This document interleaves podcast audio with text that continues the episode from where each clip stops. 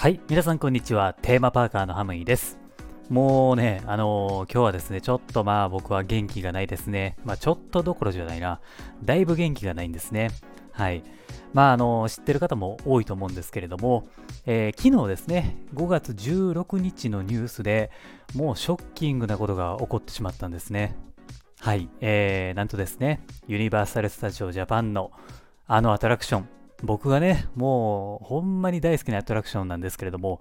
えー、なんとですね、スパイダーマンのアトラクションがですね、まあ来年1月22日でなんと終了してしまうというニュースを聞きました。もうこれをね、聞いた瞬間にね、あのーまあ、生きがいをね、ちょっとなくしてしまったかなっていう感じの、もうショックさでね、昨日はね、ほんまになんかね、虚無感に襲われてですね、何にもやる気がなかったですね。まあでも、うすうすね、ちょっとまあ、感づいてはいたんですよ。やっぱりその、少し前に、あの、ディズニーがね、マーベルを買収したんで、あ、これはちょっと動きが怪しくなりそうやなって思ってたんですよね。だから多分まあ、スパイダーマン怪しいんじゃないかなと思ってたんですけれども、まあ、その、まあ予感というものがね、えー当たってしまってですね、現実となってしまったんですね。まあ、あれでしょうね、えーユニバー卒業して多分ディズニーの方に登場するんでしょうねとは思ってるんですけれどもね、まあそう考えるとやっぱディズニーって別にまあ、否定とかするつもりはないんですけれども、結構ずるいですよね。マーベルも買収したし、なんかスター・ウォーズもね、やっぱ買収したじゃないですか。結構だから人気のコンテンツ、結構ね、身内の傘下に入れてる感じがしてね、なんかちょっとずるいなっていう気はするんですけれども、まあ、しゃあないですね。はい。まあ、そんなスパイダーマンなんですけれども、まあ、20年の歴史があったんですよね。いや、もう気づいたら20年経ってたんですよね。20年前っていうと僕はですね、まあ、中学校だったんですよね。で、その時に、えー乗ってます、スパイダーマン。はい。オープンした時に、もうこれは乗りに行っています。大好きだったんでね。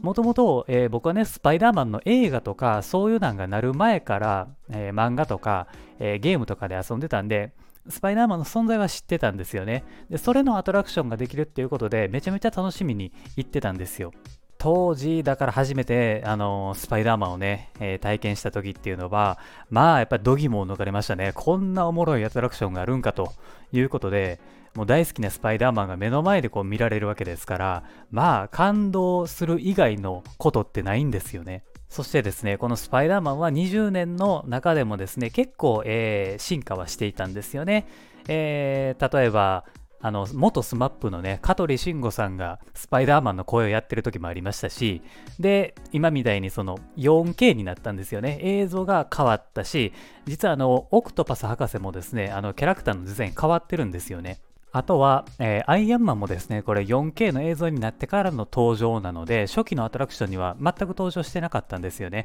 まあそういった意味でもですね、ちょっとずつ、まあ中身はね、えーと進化はしていってたんですよ。だからね、あのもうちょっとスパイダーマン続けるのかなと思ってたんですけれども、まあ、あの発表が急にだったんでね、えー驚きを隠せなかったわけなんですね。そしてですね、えー跡地は何になるのかっていうのはまだ決まってないんですよね。まあ、例えばシンガポールのトランスフォーマーが来るのかとも思いますし、えーペットですね。あとはあの映画のペット。あれとかも来るのかもしれないし、はたまたですね、任天堂のエリアができていますから、えーまあ、噂によるとですね、ピカチュウのアトラクションができるんじゃないかなとも言われているんでね、まあ、何が来るかわかんないんですよね。まあでもやっぱりほんまに寂しいですよね。ずっとね、もうユニバのスパイダーマン好きでしたから、あの写真撮ったりももうできなくなりますし、グッズを身につけていくこともまああかんわけじゃないんですけれども、やっぱこう寂しくなるじゃないですか。グッズもそうですよね。もうユニバーサル・スタジオ・ジャパンと書かれたスパイダーマンのグッズってもう買えなくなるんですよね。だから後々もう貴重になっていくわけなんですよ。